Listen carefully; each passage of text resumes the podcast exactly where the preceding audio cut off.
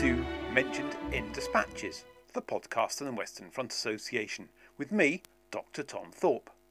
The WFA is the UK's largest Great War History Society. We are dedicated to furthering understanding of the Great War and have over 60 branches worldwide. For more information, visit our website at westernfrontassociation.com. It is the 5th of October 2020, and this is episode 178. On today's Dispatches podcast, I talk to three academics about their new book on recruitment in Ireland during the Great War. They are Dr. Timothy Bowman, a reader in modern history at the University of Kent, Dr. William Butler, the head of military records at the National Archives in the UK, and finally Dr. Michael Wheatley, an independent researcher who writes on 20th century Irish politics. Their book is called Disparity of Sacrifice, which examines military recruitment in Ireland during the Great War. This is published by Liverpool University Press. The three of them spoke to me over the interweb from different parts of the UK. Gentlemen, welcome to the uh, Dispatches podcast. Could you start by telling us about yourselves and how you became interested in the Great War? Starting in alphabetical order, Tim, could we start with you?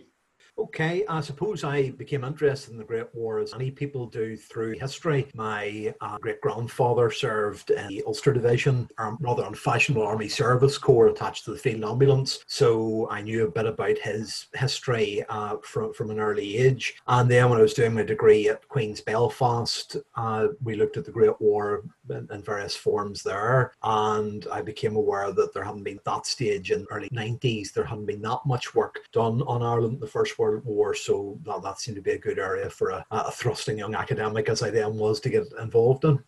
Will, I think I became interested in the in the First World War completely by accident, uh, and and certainly interested in in Ireland in the First World War by accident. I I took a um, an undergraduate course uh, on uh, the history of 20th century Ireland, taught by Tim. Uh, I was an undergraduate student of Tim's, um, and it, that was the first uh, Irish history I'd, I'd ever done uh, as, as a student. And, and then progressing on to my, my master's, I, I then sort of came at uh, sort of the, the, history of Ireland and the Great War in particular from, from a propaganda ang- angle. That was what my master's uh, was, was, was on. It was on war and propaganda. And again, uh, almost by accident, perhaps by influence uh, from from Tim in in particular uh, is is sort of where where that came from uh, really, and then sort of having having done my PhD on on on Ireland and military traditions in Ireland in the 19th and 20th century. Obviously, the First World War uh, came into that quite significantly as well, and and sort of here we are. 10 12 years later and, and i'm thankfully still still able to talk about it and finally michael Yes, well, I came much later into academic life, and my real fascination has been with political history, and in particular with the complete mess that the British political system made of what they call, in inverted commas, the Irish question. And this failure culminated in the only successful armed uprising in the British Isles in the last 300 years. And the Great War was crucial of this because so many of the events about the, the, the, the, the real collapse of, of the Union occurred during the Great War. And it, it was crucial to the transformation of Irish politics. It acted as a, a huge accelerant of changes that were already there. So I come from it, if you like, from um, Ireland, the Union being run over by a bus, and the bus being the Great War, effectively. So, why did you write the book? I suppose this is a, is a tricky one. There's a lot of myth making about Irish involvement in the First World War, and this is still seen effectively in sort of street history in parts of Belfast, where you get the idea that Ulster units rally to the cause of empire in 1418, and this doesn't happen in Southern Ireland. That then was redressed in a fairly major way by Callaghan in a PhD thesis and David Patrick in a series of book chapters, and we were rather unhappy with that sort of rebalance. The, the rebalance that was put in seemed the other extreme, which suggested that politics and religion really didn't do with this in termination for enlisting, and also seemed to iron out a lot of the problems uh, between Great Britain and Ireland by suggesting recruitment rates were sort of all of a muchness in the British Isles. So looking at that, we thought that there was a uh, challenge that interpretation and to reconsider a lot of these reach factors uh, within recruitment in Ireland, of course, and Great Britain. Supplement on, on, on that to say that Tim's absolutely right. That there, there are these two competing camps in terms of viewpoints about Ireland and the Great War. One of them is that Ireland was uh, some kind of discontented, oppressed colony on the outbreak of war, which was always only a grudging, reluctant participant. This is in complete contrast to, to like to the sort of the the, the, the unionist the unionist view of, of, of, of, themselves as totally willing participants in the war right from day one. But there's been a lot of, of what the Irish call revisionist history since then, and this is the other viewpoint, which is that Ireland had been pretty well assimilated into the British state, and that the UK really was more united than not on the outbreak of 1914. And in this view, the war and Easter Rising acted as a, a huge unanticipated accident that, that blew the Union apart. Um, and I think both views are defective. And, and, and an analysis of recruiting is the perfect way to test both views and see how the war actually um, uh, changed the course of Irish history. Before we get into the detail of the book, could we start by building some context and look at two uh, interrelated issues? The first is the tradition of Irishmen serving in the pre war British military, and secondly, the so called Home Rule political crisis that dominated UK politics before the outbreak of the Great War. Taking the first subject first, what was the scale and involvement of Irish recruitment in the pre war Victorian Edwardian Army?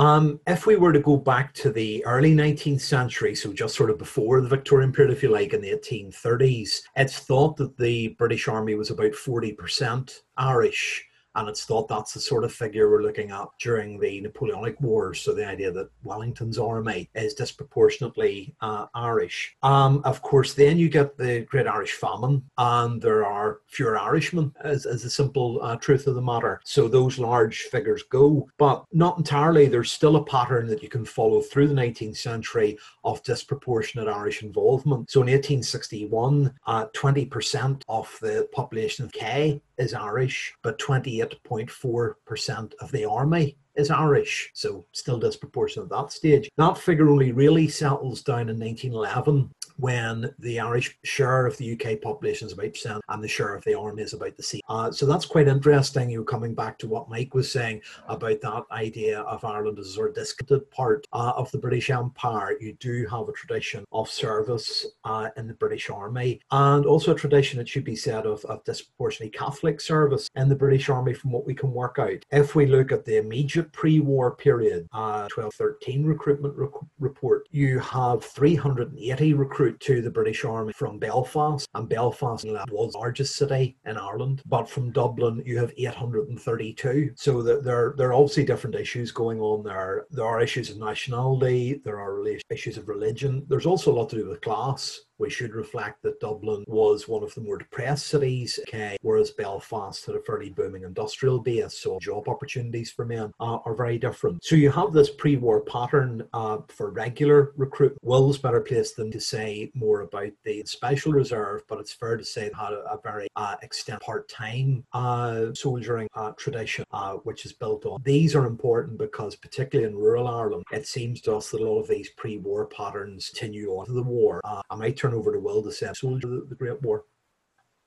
Yeah, of course. So you know, in, in terms of the, the part-time element, the, the, the amateur element, and you know, particular in particular things like uh, organisations like the militia, um, and then from 1908 onwards the Special Reserve, and, and then also the Imperial Yeomanry during the, the South African War, and, and then the North and South Irish Horse. Really, the, the, the patterns of recruitment um, I think follow that of, of regular army army recruitment. What what you have throughout much of, of the latter half of the 19th century and in, into the 20th century, uh, leading up to the outbreak of the First World War, is is a, a general decline um, in in this sort of um, in this this recruitment. So, um, and and what you have, much like you have with regular recruitment, it's sort of around garrison towns and and those sorts of areas that uh, that really form the basis of of a lot of of those organisations and a lot of those units in particular. Okay, moving on to the second uh, subject, can you tell us about the Home Rule crisis and how this shaped the sort of political atmosphere of Ireland uh, before the outbreak of the First World War? Point one, it's an, an Irish crisis. It's a struggle between Irish nationalism and Ulster unionism, but it became so pervasive that it, it, it infects politics right across the United Kingdom. Um, and it led to bitter political conflict between conservatives and liberals, and specifically, it was triggered by the 1910 general elections, which gave the Irish Parliamentary Party the balance of power in the in the House of Commons. Uh, so, for the first time in decades, you've got a real chance that Irish self government, which is basically um, Irish nationalist Catholic self government is a real possibility. Um, and this crisis lasts right up to the eve of the First World War. So you're talking of a period of more than four years. It does, it's not continuous, it ebbs and flows, but it's, it's marked by um, rising tension, inflated threats, inflamed rhetoric, and it simply could not be resolved. And what you see increasingly as it goes on is the resort by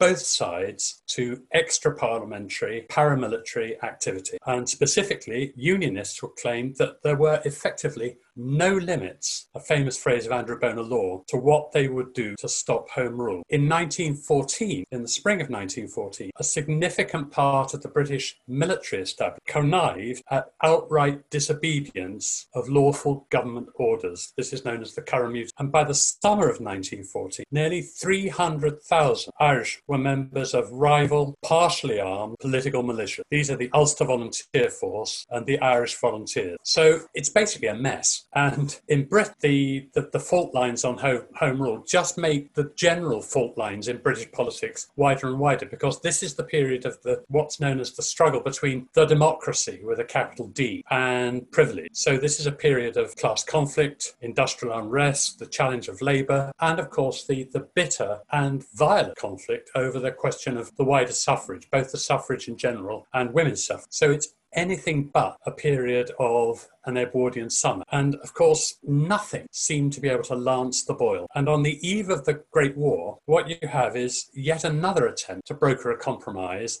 that fails, and it's, it's held no less in, in no less a venue than, than Buckingham Palace. Um, you also have a situation in which um, what, a, what the Irish will call English troops, they're actually the King's own Scottish borderers, um, had just murdered, in inverted commas, three Dubliners in a shooting in, in Dublin. And many, many thousands of Irishmen are still drilling and training and arming themselves. So that's the situation that you have um, right up to the outbreak of, of the Great War um, Archduke Ferdinand is murdered, we all plunge into the war, and it sort of, in a way, intervenes on, on this domestic crisis that, that's happening in Britain. And Irishmen respond to the call for volunteers. What was the level and nature of that response across those two communities you've already talked about?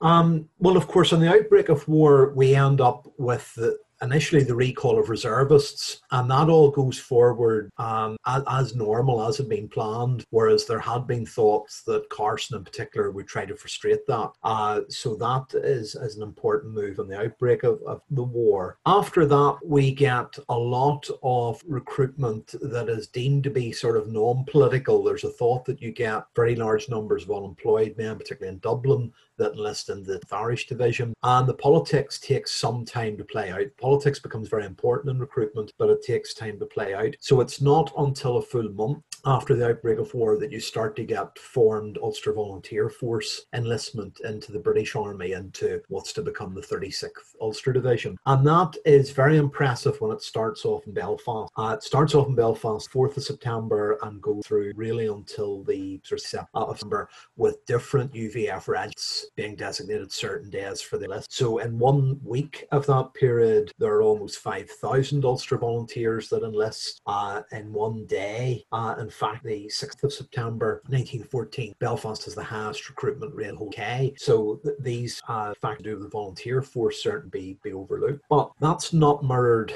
elsewhere in Ulster. Uh, in rural parts of Ulster, recruitment rates from Ulster volunteers are too high. That's particularly noticeable in Fermanagh. And there are a lot of concerns there about the nature of the Home Rule settlement. A lot of unionists think that Home Rule is still going to be enforced at some point during war because it's brought through in mid mid September 14th, but then there's a delaying clause that it's not meant to be until war. A lot of Ulster volunteers don't believe that arrangement will hold and think that if they British Army in their way, then through. There's a few other factors that I should say to do with uh, Belfast, particularly. We think of Belfast as a very big industrial city, but it sees a lot of layoffs at the outbreak of war. So the shipyard Harland Wolff was used to making what were factory liners. It's seen that the move for those during the war. So what's on the stocks is, is mothballed. Harland Wolff has at that time no great tradition of building military Royal Naval ships. So a lot of men are affected unemployed. So some of those that we would have thought of as the aristocrats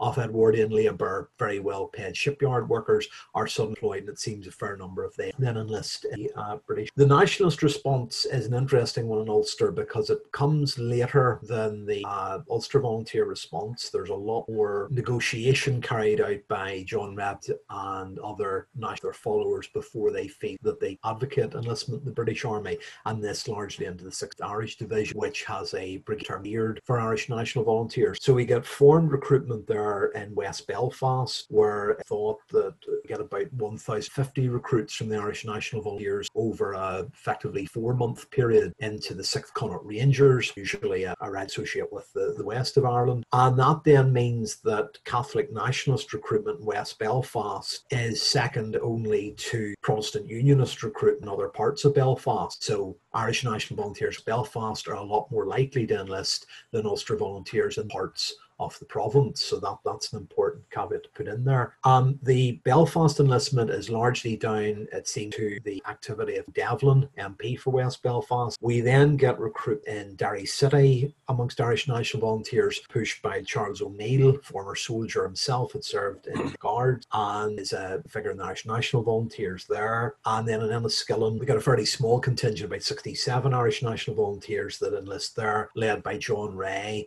uh, who is the son of a uh, figure in the Irish National Volunteers. So there's a lot of local localized activity, and it's only in Ulster that we see this formed Irish National Volunteer recruitment. The limits of this volunteer recruitment are really seen by about the spring of 1915. Um, the last huzzah of it formally, I think we can identify, is to do with the formation of some of the reserve battalions for the, the Ulster Division. After that, things uh, sort of settle down into a pattern that that looks a little bit like the pre-war. So we got a large spike in uh, the autumn and the spring of 1915, and then things sort of settled down very markedly uh, after that. I'll turn to Mike to say more about the, the South now. Well, it's it's a bit of a paradox, really. Um, a lot of, of nationalist politicians who were pro recruiting uh, talk about the miracle of, of Irish nationalist recruiting in the Great War. But the paradox is that at the same time, they were giving speeches all the time denying charges that recruiting was mediocre. And you saw a very brisk upturn in recruiting in on the outbreak of war, hugely higher than pre war levels. There's no doubt about it. You know, the, the depots saw very rapid um, turnover of men coming in and being processed and joining up. You also saw um, a very prompt and swift mobilization and call up of uh, reservists. There were 30,000 reservists in Ireland on the eve of war, and not only they swiftly called up and they all join up, but they are cheered and paraded with bands on their way to war. And the overwhelming consensus, almost right from the outbreak of war, is that um, Germany is the villain, the aggressor, and that France and Belgium and England are the allies and deserve support in the war. So there is a very, very strong, overwhelming pro war consensus, pretty well right across the island of Ireland, I would say. And you get profuse um, support activity, you know, comforts for the troops, uh, funds being raised for the troops' dependents, uh, homes being found for Belgian refugees, um, volunteer nursing is booming in Ireland, and there's no naivety about the war. It's it's seen as a terrible event, and there's no real sense of naivety that the war's going to be over terribly quickly. And uh, the idea, in Ireland at least, that people thought it was going to be over by Christmas is, is another myth. Um, the other thing is, just as in Ulster, you get huge um, early economic disruption, particularly in the towns, um, and unemployment and short-time work. Don't forget, there's been a, a major financial cry, crash, effectively, right across the UK um, from the end of July on. So, so that in itself, as Tim mentioned in in in Ulster is um, a big spur to recruiting. So that's the miraculous side of the mediocre side of things is that it, the numbers are, are, really not that huge. Um, and by the second week of December, uh, the War Office is issuing a statement on behalf of Lord Kitchener, no less, that recruiting into the first new army division in Ireland is pretty piss poor. Um, and I think, if I remember Tim, it, you had the numbers years ago. Um, the 10th Division, the 10th Irish Division, I think it's up to about 5,000 men by this stage, which is roughly, you know, 40% or a third of comparable levels for, for, for UK New Army Division. And, yeah. and the War Office statement says if, if you don't fill this division, we're going to have to fill it with non Irishmen. And that gets a huge amount of press coverage um, in Ireland in the middle of September. So, yeah. In, in, in the south and west, um, the mold is not broken. You get a lot more recruiting than you had before the war, but it's it's a lot more of the same. And politics basically gets in the way. Um, in the first six weeks of the war, um, the Irish Party and John Redmond, who who dominate um, Irish politics in the South and West were simply not prepared publicly to advocate recruiting into the firing line until the Home Rule Act gets the royal assent. And that's finally achieved in, the, in about the 14th, 15th, 16th of September. And then Redmond comes out very strongly pro recruiting. Absolutely no doubt. The words are absolutely unequivocal in terms of being pro recruiting, but the deeds of his organization are not to pro- promote recruiting, but to stage a putsch effectively and take control of the Irish volunteers, the big nationalist paramilitary organisation. And there are meetings all over the country at which volunteer companies and regiments are literally packed by the Irish Party and their opponents, anti war opponents, are kicked out. And they're called recruiting meetings, and in theory, they're supporting a pro war, pro recruiting policy. But all the time, um, the Irish politicians who are leading this operation say, We are doing this to secure unity and loyalty to our leader, Redmond, and we are not acting as recruiting sergeant. They use that phrase all the time. So you don't see a huge upturn in recruiting after the Home Rule Act is passed. You actually see recruiting rates fall in the Southwest after the Home Rule Act is passed. And by the end of 1914, recruiting in the South and West has, has tailed off um, by by quite an appreciable amount, and it stays pretty inadequate right the way through 1915. There are a couple of big fillips upwards when the War Office and, and other organizations finally get their act together. And there are two very determined recruiting campaigns, um, official ones, in the spring of 1950 and in November. But they're very short lived, there's no follow through. And by the end of 1915, you're running at, well, beginning of 1960, about 1500 a month, which is way below the necessary level to, to keep the Irish regiments Irish and almost flatline. So really, in Ulster, recruiting went up like a rocket and down like a stick. In, in the south and west, the trajectory is a sort of steep upsurge, but nothing, nothing like as much as in Ulster. And then a, a rather dreary gradual decline to very low levels by the end of 1950 for those who actually joined um, Kitchener's army, what was their motivation for enlistment?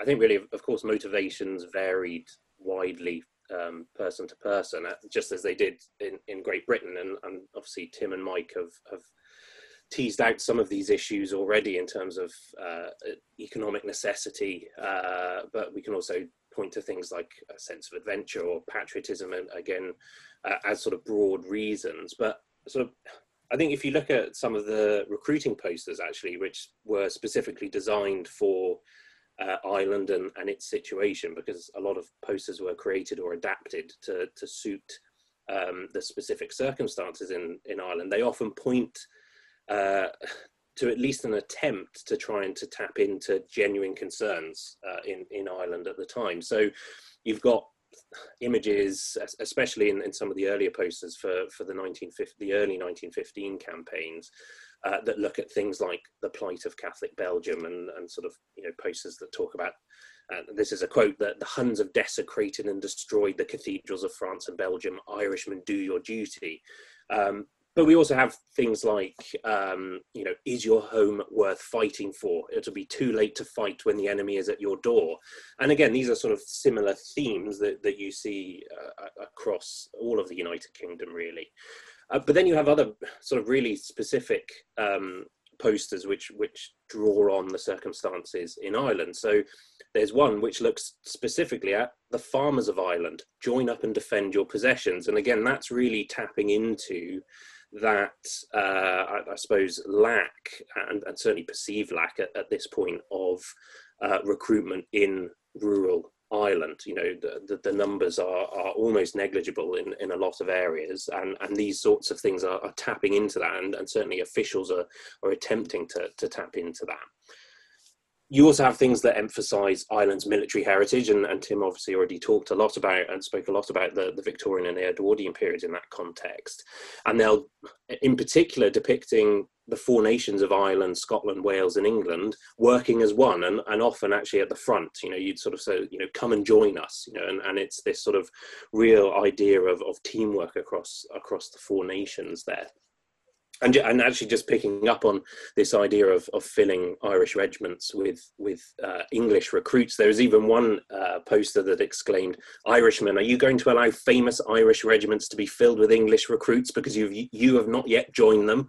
Avoid this and keep these splendid regiments Irish." So you really get this idea of you know some of the the propaganda and, and the authorities really tapping into what is being said at an official level, and, and actually then uh, how they are trying to to tackle this uh, lower recruit these lower recruitment levels uh, on the ground as well.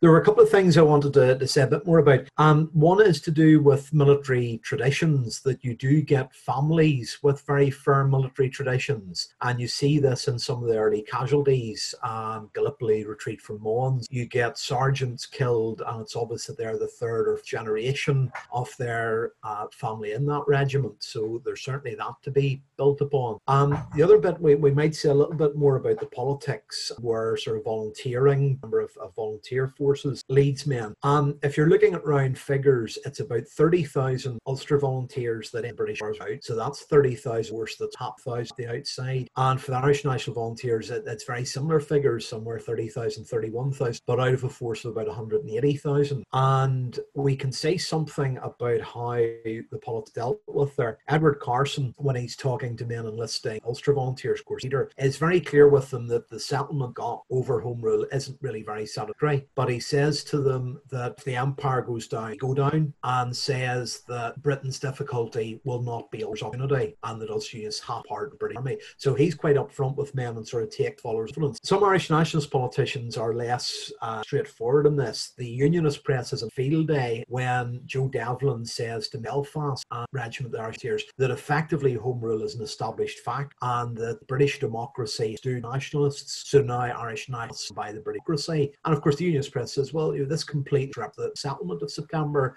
uh, 1914, nobody should pay to go in rule war. So some of the politics is very essay, and you then perhaps have something think that this rule, um, some of uh, cluster, as they see it, of unionism. But within the whole lot, uh, these recruits are making up 6,000, about 100,000 Irishmen who serve in the British Army during the First World War. So we shouldn't let the politics take over an analysis of this.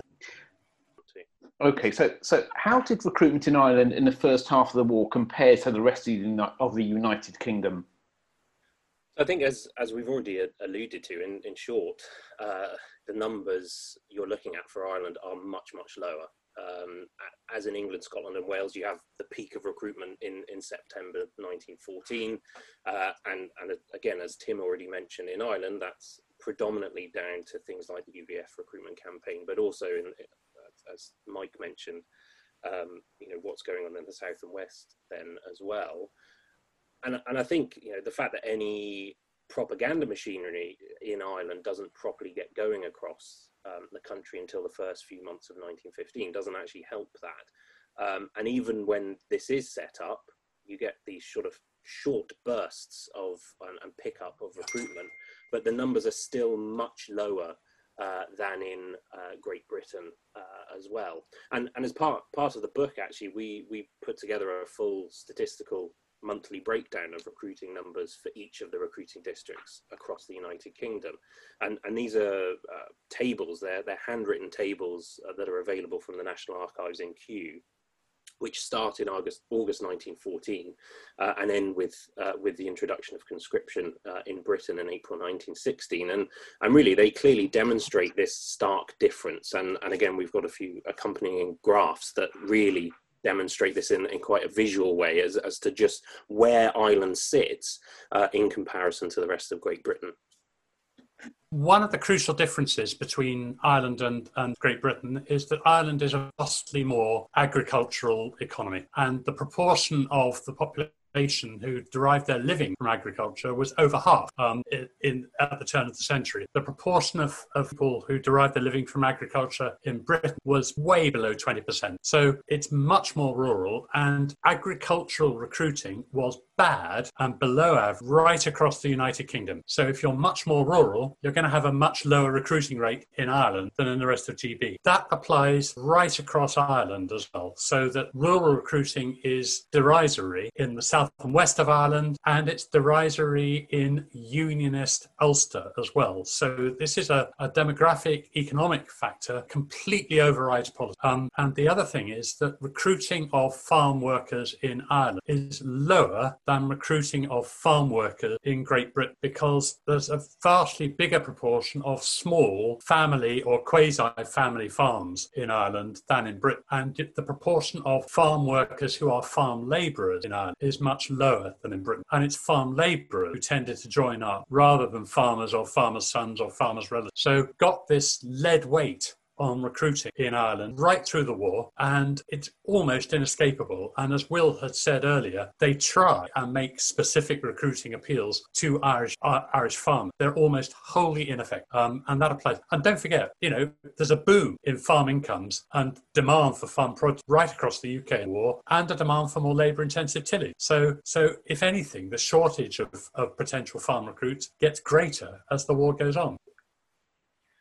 So, so what was the impact of the Easter Rising on recruitment from 1916, and how did this shape uh, how did this shape the pattern of recruitment in Ireland for the rest of the war? So, so again, you know, as, as Mike mentioned, recruitment in, in the whole of Ireland had pretty much flatlined by February 1916, and you know, fewer than 1,500 recruits are, are forthcoming in, in most months by by this point, and and that had been the case um, for, for quite a number of months, uh, apart from when the, the second organised recruitment campaign uh, occurred in November 1915. And really, the Easter Rising does little to change that. And I think initially, when when we discovered that, the three of us, we were we were quite surprised that actually hmm. that there's no noticeable difference in uh, in numbers. And and really, these sorts of numbers, that the 1500 a month uh, or roundabout there last until August 1918. So right through 1917, that's the case, and, also through the back end of 1916 and, and into 1918.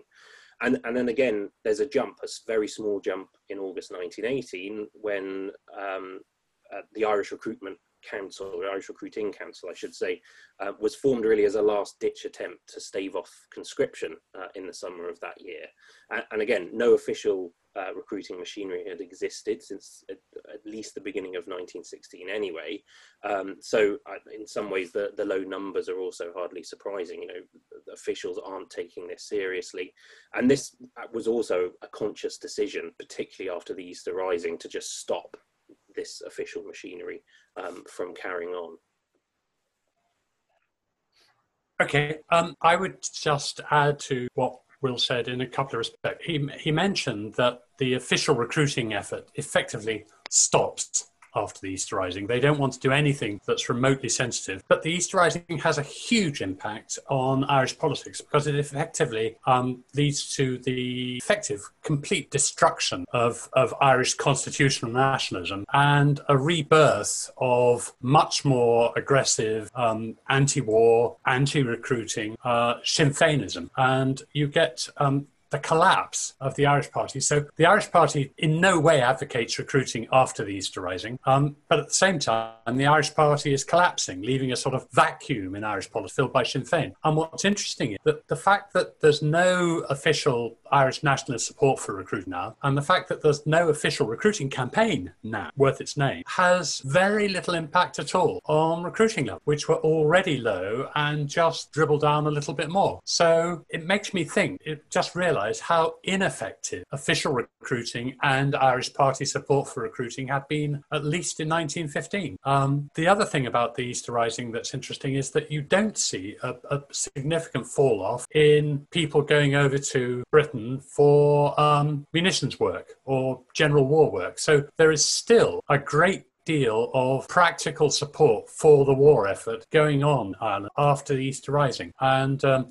you see munition workers going backwards and forwards across the English Channel. You see the support funds, the charitable funds, the nursing organisation still being supported. And there's quite a lot of survey evidence in Ireland, mostly by the police, um, at the end of 1916 about what is the general state of public opinion and support for the war. And the broad report from those surveys is support for the war still there. Support for serving soldiers is still quite large. Support for the army as an institution has become much more ambivalent and patchy. And in parts of the country, there is a distinct sense of, at best, indifference and rhetoric against the army, particularly because of its role in the executions after the rising and the mass arrests after the rising, um, is definitely waning. I was going to say a little, uh, if we're thinking about the sort of Ulster focus, we can say that the impact of the Easter Rising in some ways the limits of the Ulster Volunteer Force. Uh, when the Rising breaks out, Ulster Volunteer attempt is made to mobilise them, support the British government, and it seems that the numbers that, that turn out uh, and can be effectively mobilised are as little as 100. So the Ulster Volunteer Force that was about 100,000 strong uh, in the summer is then not a sort of base recruit for the, the Easter Rising, uh, stopped at drill and parade. Um, you can think, of course, of Easter 1915, where the Belfast Regiment of the Irish National Volunteers had led a large Irish National Volunteer parade Dublin, and they led that. They were saying best recruiting record of any of the volunteer regiments. They again no Irish here react to the Easter Rise. So while the police reports still list Irish National Volunteers, Ulster Volunteers out the war and suggest that these are still they have really petered out over the, the Easter Rising. Um, if we're thinking about the situation in Ulster, um, you might think about two other things. One is the sort of Battle of the Somme. Of course, True Division takes very days,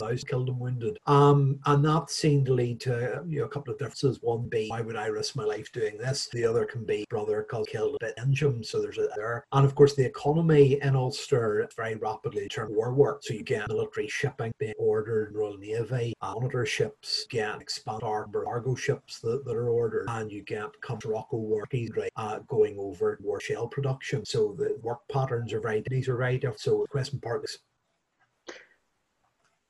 However, we still get a small trickle of men still joining the British Armed Forces um, in the later part of the war, certainly from 1916 up to the armistice. What was their motivation for joining? Okay, well, it's not in some ways such a small trickle. We are still looking at thousands, so you part of recruitment, peacetime recruitment rate, still quite impressive, but of course not impressive that are brought in by conscription in, in Britain. The motivations um, are a little tricky to work out, tend to end up in this rather difficult system that, that Will has alluded to, where you're sort of looking at recruiting propaganda and working out that this must have had some impact on men's uh, decisions to enlist. If that's the case, and I think that there is an argument for it, then we can say that as the war goes on, that there is an increasing push for men to enlist in more specialist units, um, particularly things like the Royal Air Force, with an idea that they can earn a trade, so that this is quite a well job. They will come out as skilled bidders, whatever. Um, there's also the issue amongst that of being in a sort of non-combatant unit. So a lot that is pushed is that if men join the RAF, uh, that they will be ground crew behind the lines and can't be compulsory transferred into the infantry so there's an attempt to do that. Some elements are, are there about enlistment in the Royal Navy. There's some quite interesting newspaper ads that talk about you know what a man's life it is in the Royal Trawler section, which is all to do with mine sweeping uh, in coastal waters around the, around the British Isles. Uh, so some of these are are pushing very different messages from what you see in uh, and 15. Having said that, you still get the call for um, enlisting the historic Irish regiments, and there are still tugs at the heartstrings about the traditions uh, that go back uh, bizarrely. There's one about Espy and the Royal Irish Rifles. You know, this brings us back to military hero of the uh, 18th century uh, period. What that did for people, sure. Attempt also to talk about the glories of the civilization and how they reinforced. So there's an, a whole number of different that, that, that, are on there, and the conscript war.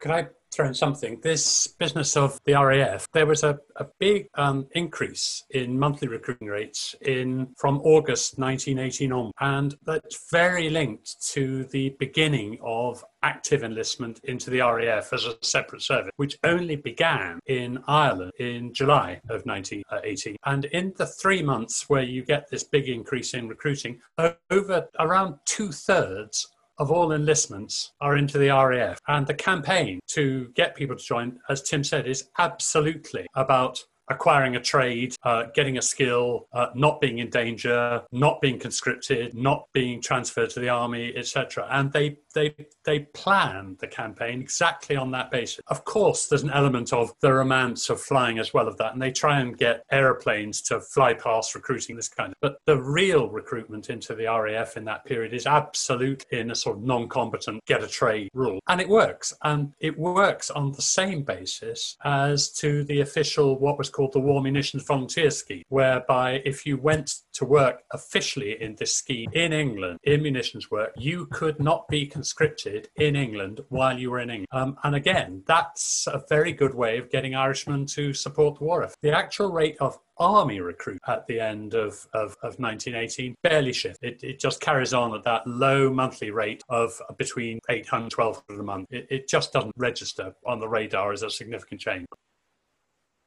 So in 1916, conscription was introduced in England, Wales, and Scotland, but not Ireland. Why was this so? Do you want to go, Tim, or shall I?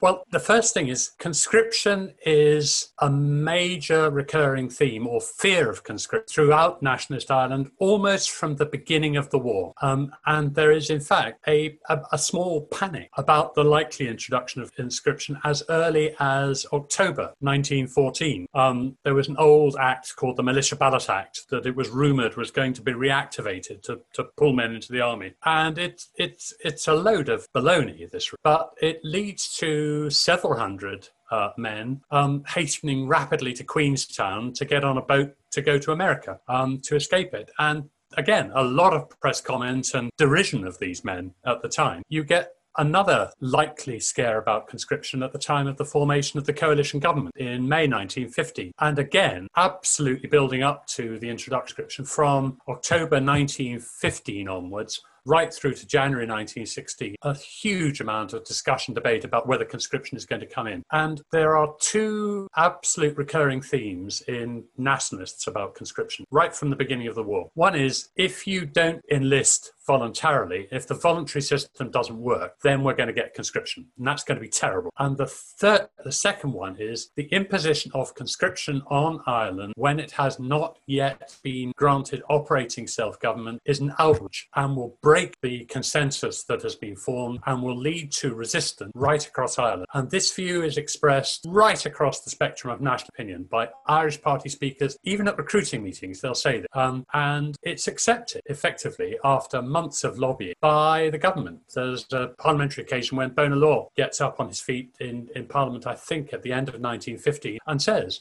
if we introduce conscription in Ireland, it's going to lead to resistance and it's going to lead to a sufficient diversion of military resource simply to enforce conscription. So there was a, a, recognition for most of the war that conscription could not be imposed on nationalist Ireland and that it was it would create more damage than it was worth. Um, it finally breaks down in 1980 um, with the, the Ludendorff offensive when the British government has got radically to um, increase the range of people conscripted into the UK armed forces. Um, and the belief is that unless they introduce conscription in Ireland, they simply will have almost a mini revolt in British public opinion. Why on earth should we draft in older men, more married men, etc., to do this when the Irish aren't even even conscripted at all. And so they announce and rush through um, the introduction of conscription in Ireland um, at the beginning of April 1918. And there is uproar in Ireland. Um, there is um, an Irish nationalist version of, of the Ulster Covenant, uh, the Church, the Irish Party, what's left of it, Sinn Féin, um,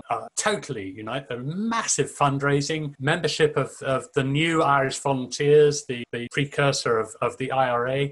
Shoots up, um, and there is a a series of, well, a one day general strike as well. Um, and within a foot, the government backs down, um, realizes it's got a complete, start up a complete hornet's nest, and announces um, that they will defer the introduction of conscription in Ireland um, if Ireland can produce sufficient recruits in a six month period. And so you get this huge hornet's nest stirred up called the conscription crisis um, in Ireland. And then, you know, it, it, it, sort of subsides and, and you move back. What it did do was absolutely cement Sinn Féin as the leader of Irish nationalist opinion for the forthcoming years. Um, so conscription is, is, is this theme right through the war. You get this final panicky crisis um, in, in 1918, and then it becomes effectively a complete non-issue as far as Ireland's concerned.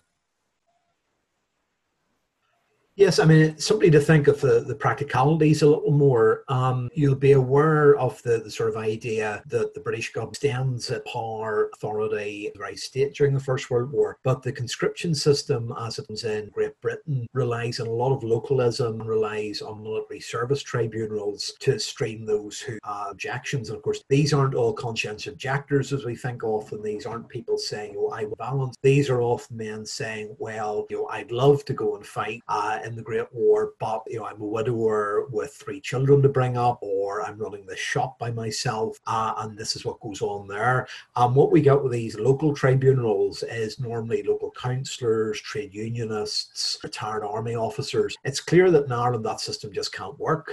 Uh, Irish Parliamentary Party representatives are not going to sit in these tribunals. The Labour movement is not going to sit on them. Uh, the military officers who might be prepared to involve will be utterly undative. So what would what would be best would be a very harsh compulsory system, bringing back some of these sort of ideas that about a colonial um, style uh, conscription system. And frankly, a lot of those in the Dublin Castle administration, British Army, conclude well, given the amount of troops and police that are going to be needed to enforce all this, uh, it's better just to leave things as they are, that it would be obtained, and the numbers that came into the army, well, how could they be dealt with by the, the itself? Would there be of execution hope fall into line? Uh, would they be put into non-combatant home defence rules where they weren't anyway? Uh, so really the army takes it this is just too much hassle. There's also a danger in, in exposing the two Irelands in that Ulster Unionists generally say they're in favour of conscription. This is at least is what's said publicly. Behind the scenes, a lot are saying, well, you know, the number of our supporters that have already enlisted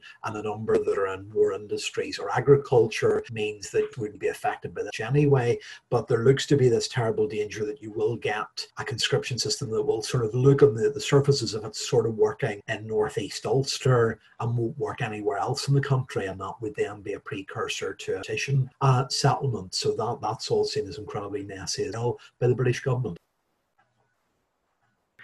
Two areas that are not often considered in the context of Irish recruitment during the Great War are the recruitment of officers and secondly the recruitment of Irish women to military services such as the Women's Auxiliary Army Corps. Could you tell me a bit about each? Can we start with officers?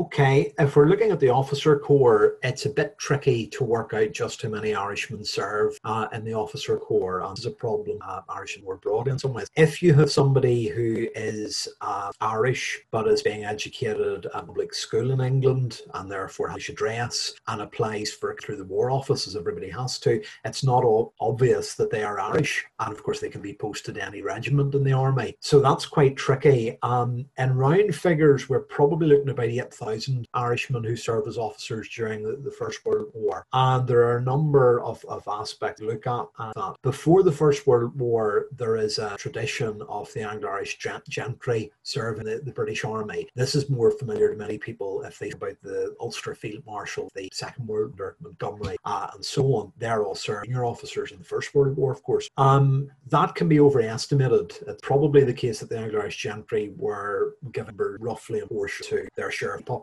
uh, but that's certainly a long tradition in some families. I think the Brook Brookeborough end up with uh, something like 26 male members of the family serving in the First World War. So there's obviously family traditions built with uh, some of the gentry families. Before the war, the territorial force generally hadn't been extended to Northern Ireland uh, or the sorry to, to, Ireland full stop, but um, it had been in terms of officer training corps units being set up. Now they were established at four schools: uh, Campbell College, which you'll know well, Belfast, uh, two schools in Dublin, uh, St Andrews and St B's, and Cork Grammar School, and also to Trinity College, Dub Queen Belfast, Royal Colleges served as well. So there were officer training corps for the war, and then it served where later mission number and so outbreak of war. There's then the sort of political commissions aspect, uh, which is particularly evidence with the Ulster Volunteer Force, where a number of men uh, either are sort of acting officers uh, in Ulster Division camps in September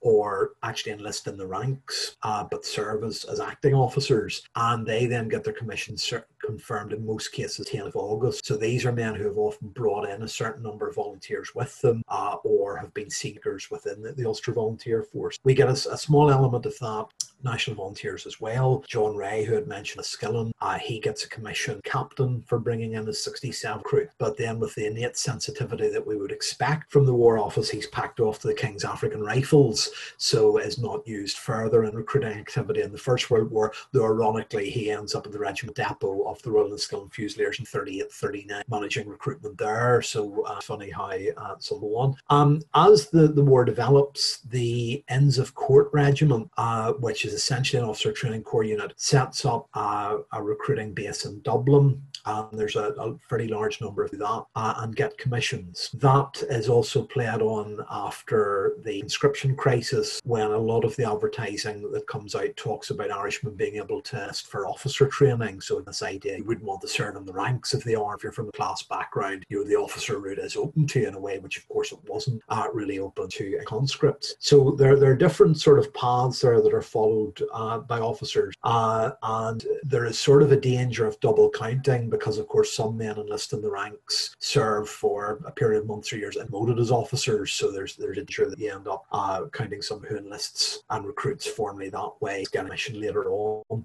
to be wary of. Um, in terms of female recruitment, we didn't really have a great deal on this in the book because the figures are elusive. But since the book went to press, Disparity of Sacrifice, a new book has come out by Barbara Walsh, which I would refer people to Irish servicewomen in the Great War. And Barbara's work is, is interesting and uh, deeply researched, and it shows us the limits of the records of the First World War. She can identify 400 Irish women who enlisted in what was Queen Mary's Army Auxiliary Corps.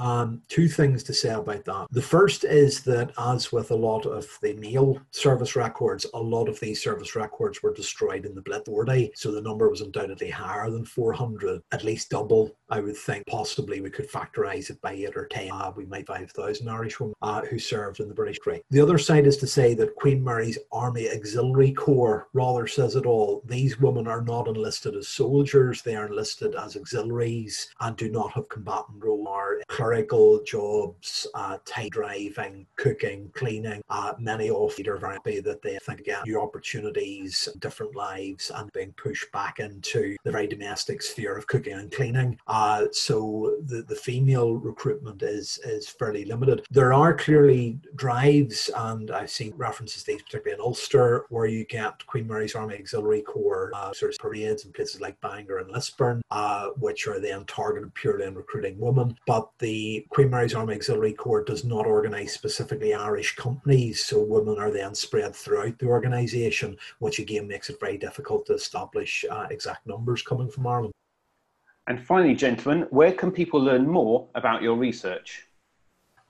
Well, the, the book is available from all good bookshops, as the phrase goes, and Liverpool University Press Direct. Uh, there should be copies in libraries Northern Ireland uh, in due course. Uh, COVID is, is creating various problems there. Um, and otherwise, you, you can look at our, our sort university websites and Will's uh, website, the National Archives.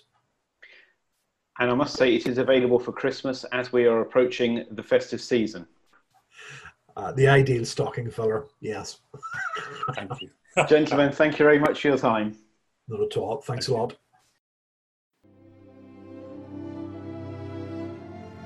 You have been listening to the Mentioned in Dispatches podcast from the Western Front Association with me, Tom Thorpe. Thank you for all my guests for appearing on this edition. The theme music for this podcast was George Butterworth's The Banks of Green Willow. It was performed by the BBC National Orchestra of Wales, conducted by Krish Russman, and produced by BIS Records. This recording is part of a collection of orchestral works by Butterworth performed by the BBC National Orchestra of Wales and supported by the Western Front Association. This is available from all good record stores under the record code BIS2195. Until next time.